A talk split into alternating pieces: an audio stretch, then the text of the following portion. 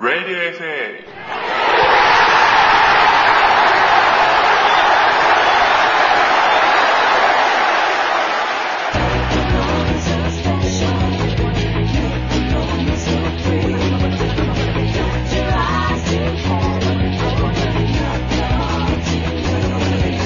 フットボールアゲインがお送りするポッドキャスト番組ラジオ FA 今週も始まりましたどうも、はじめました。どうもよろしくお願いしますハンセンさんはやっとあの、ダービー以来戻ってきてくれたというか、ああそうですね上り調子になると戻ってくるあの年明けてからはちょっ と出演してないと。あの、マンチェスターユナイテッドとのイングランドダービー以来ですよね。そうですねあの、負けると出なくなって勝ってくるっていうのは、この、そろそろあの、ユナイテッドに負けることに慣れていただかないとという。ね、今後、いくら負けるかわからないわけですから。ま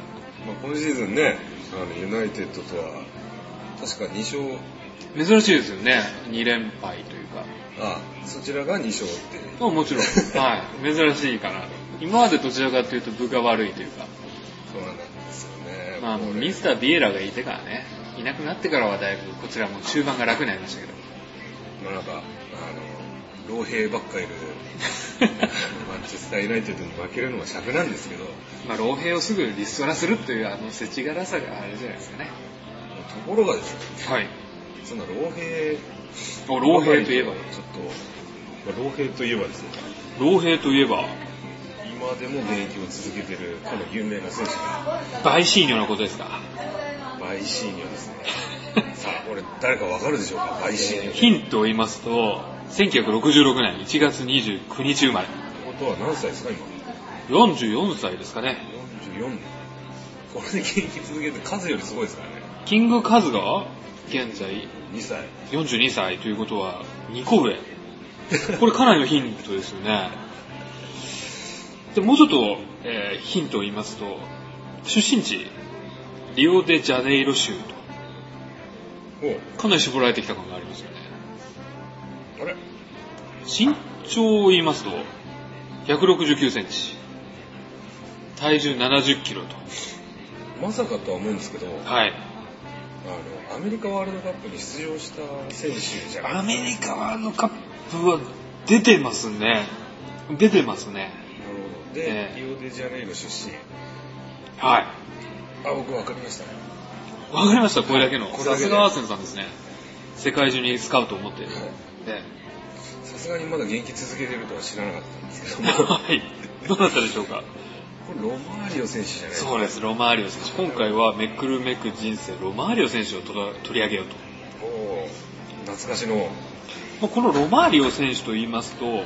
まあ、一番記憶にまあ強いというのは、まあ、アメリカワールドカップ。僕の中でそうですね。まあ、あとはですね、バルセロナにも所属していたことがあると。そうですね、バルセロナの時にも、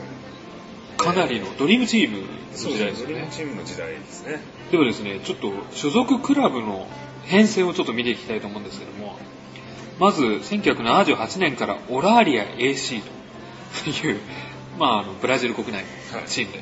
まあ、その後、バスコダガマに移籍します。僕、ここら辺から知ってるんですね。あここからすでにバルセロナにいたっていうことをね。で、バスコダガマの後に、あ、PSP にはい。オランダに上陸します。まあ、このルートはですね、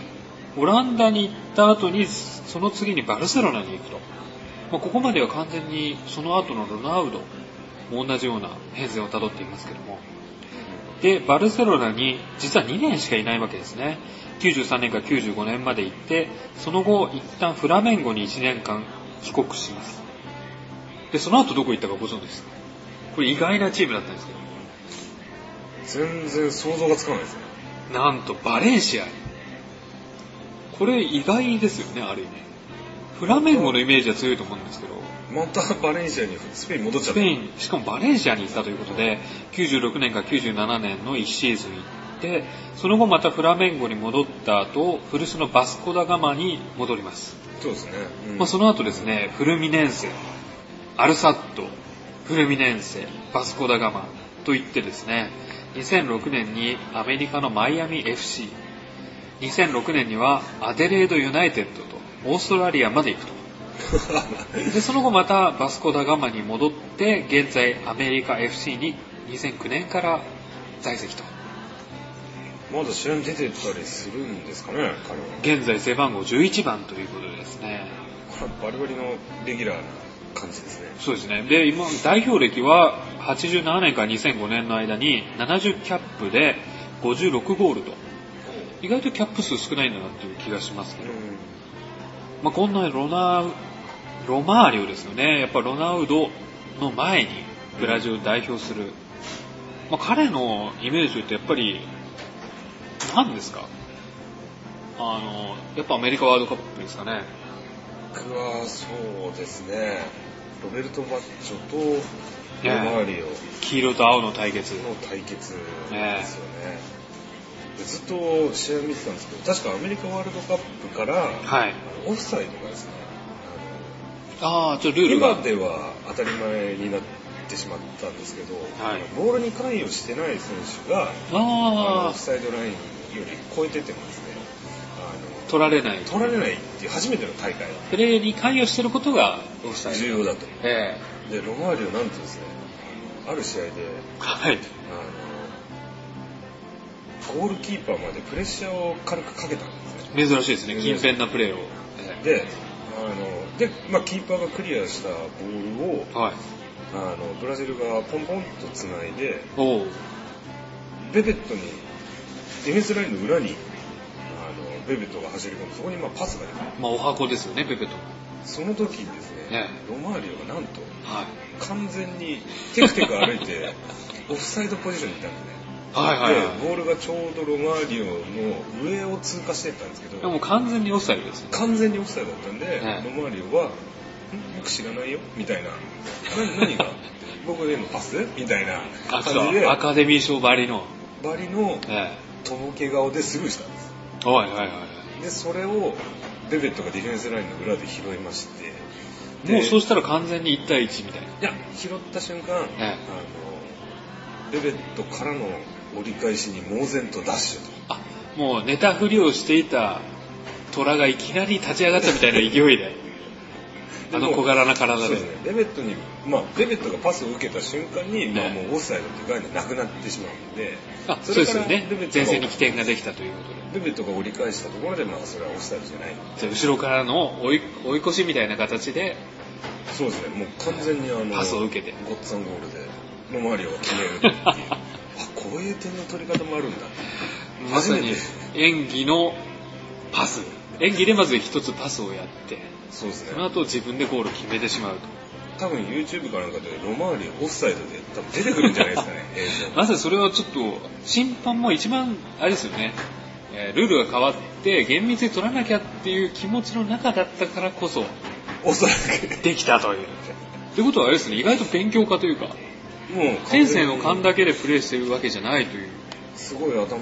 機能が効くんだなと。あの時に思いました。まあ、だからこそあれですよね、1000ゴールを超えたという生涯。すごいですね。戦闘 力。まあ、あの、公式戦での、えーまあ、完全な記録記録っていうわけではないんですけども、まあ、しかしながらもう完全に非公公式戦のゴールだけではペレを超えていると。うん。わあ、すごいですね。ペル超えちゃった。ペレを超えてしまったと。まあ、ブラジル最高のゴールゲッターという感じがありますけども。と、なんかしペレよりも、それほどそう目です立っねた、。こう、表立って、こう、みんなに、ちやほやされるじゃないですけど。やっそぱりういうのもないです問題児だからってことですかね。まあ、あの、ホテルの窓から観光客に向かって、まあ、あの、うんをしちゃったと。え、エアガンを撃ったん じゃないや、あの、かけてしまったと。あの、ここはトイレじゃないよっていうことなんですけど。くなるほど。まあ、また、ヤジを飛ばしたファンに殴りかかったりとかですね。あーまあ、あのエジムンドって覚えてますああのーベルディに来た、まあ、彼も非常に悪い男なんですけど彼とバッドボーイズを形成したということでですね、まあ、しかしながら彼とも不仲であるということで非常に難しいやっぱあの、出る杭同士はちょっと仲が良くなれなかったんです。そうなんですよね、えーまあ、しかもミューレルとは一緒にプレーしたくないとかですねなかなかいろいろこう仲間も作りづらいとただその頃あれでしたねあのそんな問題児なのにドゥンガはだけはそうですね同じチームメイトとして超凝ってましたね。確かドゥンガはみんなが嫌がった中で唯一同室を OK したとらしいですよねむしろ仲が悪かったのはミューレイとベベトだと、うん。おーまあ、しかしながら最近ベベトを監督として自分のチームに迎えあら大人になっ1ちゃヶった月で解雇ということでたすだねの嫌がらせをしたかったんじゃないいや非常にこうネタキングの、まあ、だからこそちょっとレピュテーションがねうん低いのかなという感じですけどもやっぱ態度とかもありますからね。ありますよね、まあ、そんな態度には厳しいというか、まあ、いいわゆる寛容でもあるアーセンさんなんですけども、まあ、ロナーリを生かすチームどうですか構築する自信というのは、まあ、今までですとクライフが唯一成功したかなという感じがあるんですけど完全にあの、彼を中心にせずに、はいチームを作らないと、そうですよねあの、計算はできないですでねきないので、はいシーズンは戦えないですよね。そうですね彼を中心にしてしまうと。だはいまあ、コアの一つとして使うんであれば、まはあ、今のアーセナルでもいいきますかいけますかセスクからのパスをどうですかなんかスルーしそうじゃないですか全てむしろこうエブエとか あの辺のパスを好むみたい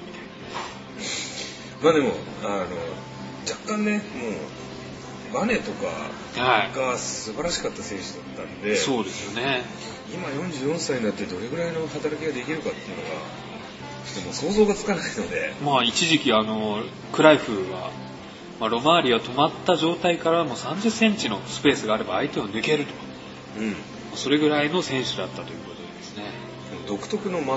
はい独特のタイミングっていうのを持ってて、いあの、や当時の彼のドリブルを見た時に、あおの、リトバルスキーって覚えてますかああリッテリティのドリブルにちょっと似てるなっていう。ィ状態が立って綺麗なんですよね常にルックアップできるというかしかし最高速を維持し続けるであの切り返しがすごく早いですね速やっくぱりて深いあのボディコントロールが素晴らしい印象はありますかおらそねらくボディバランスがすごいあーねってことは今でも、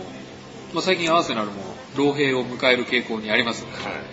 ぜひともですねイングランドでここはトイレじゃないぞというトイレ教育からですね始めていただければといあのまあそうですねはいから来た場合はそうそですこねから、ま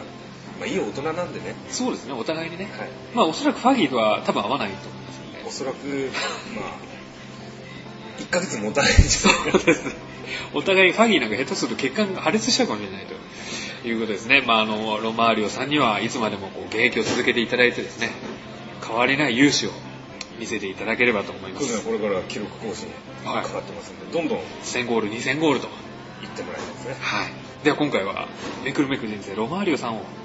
お届けしました。また次回はいお楽しみいただいてあありがとうございましどたうもありがとうございました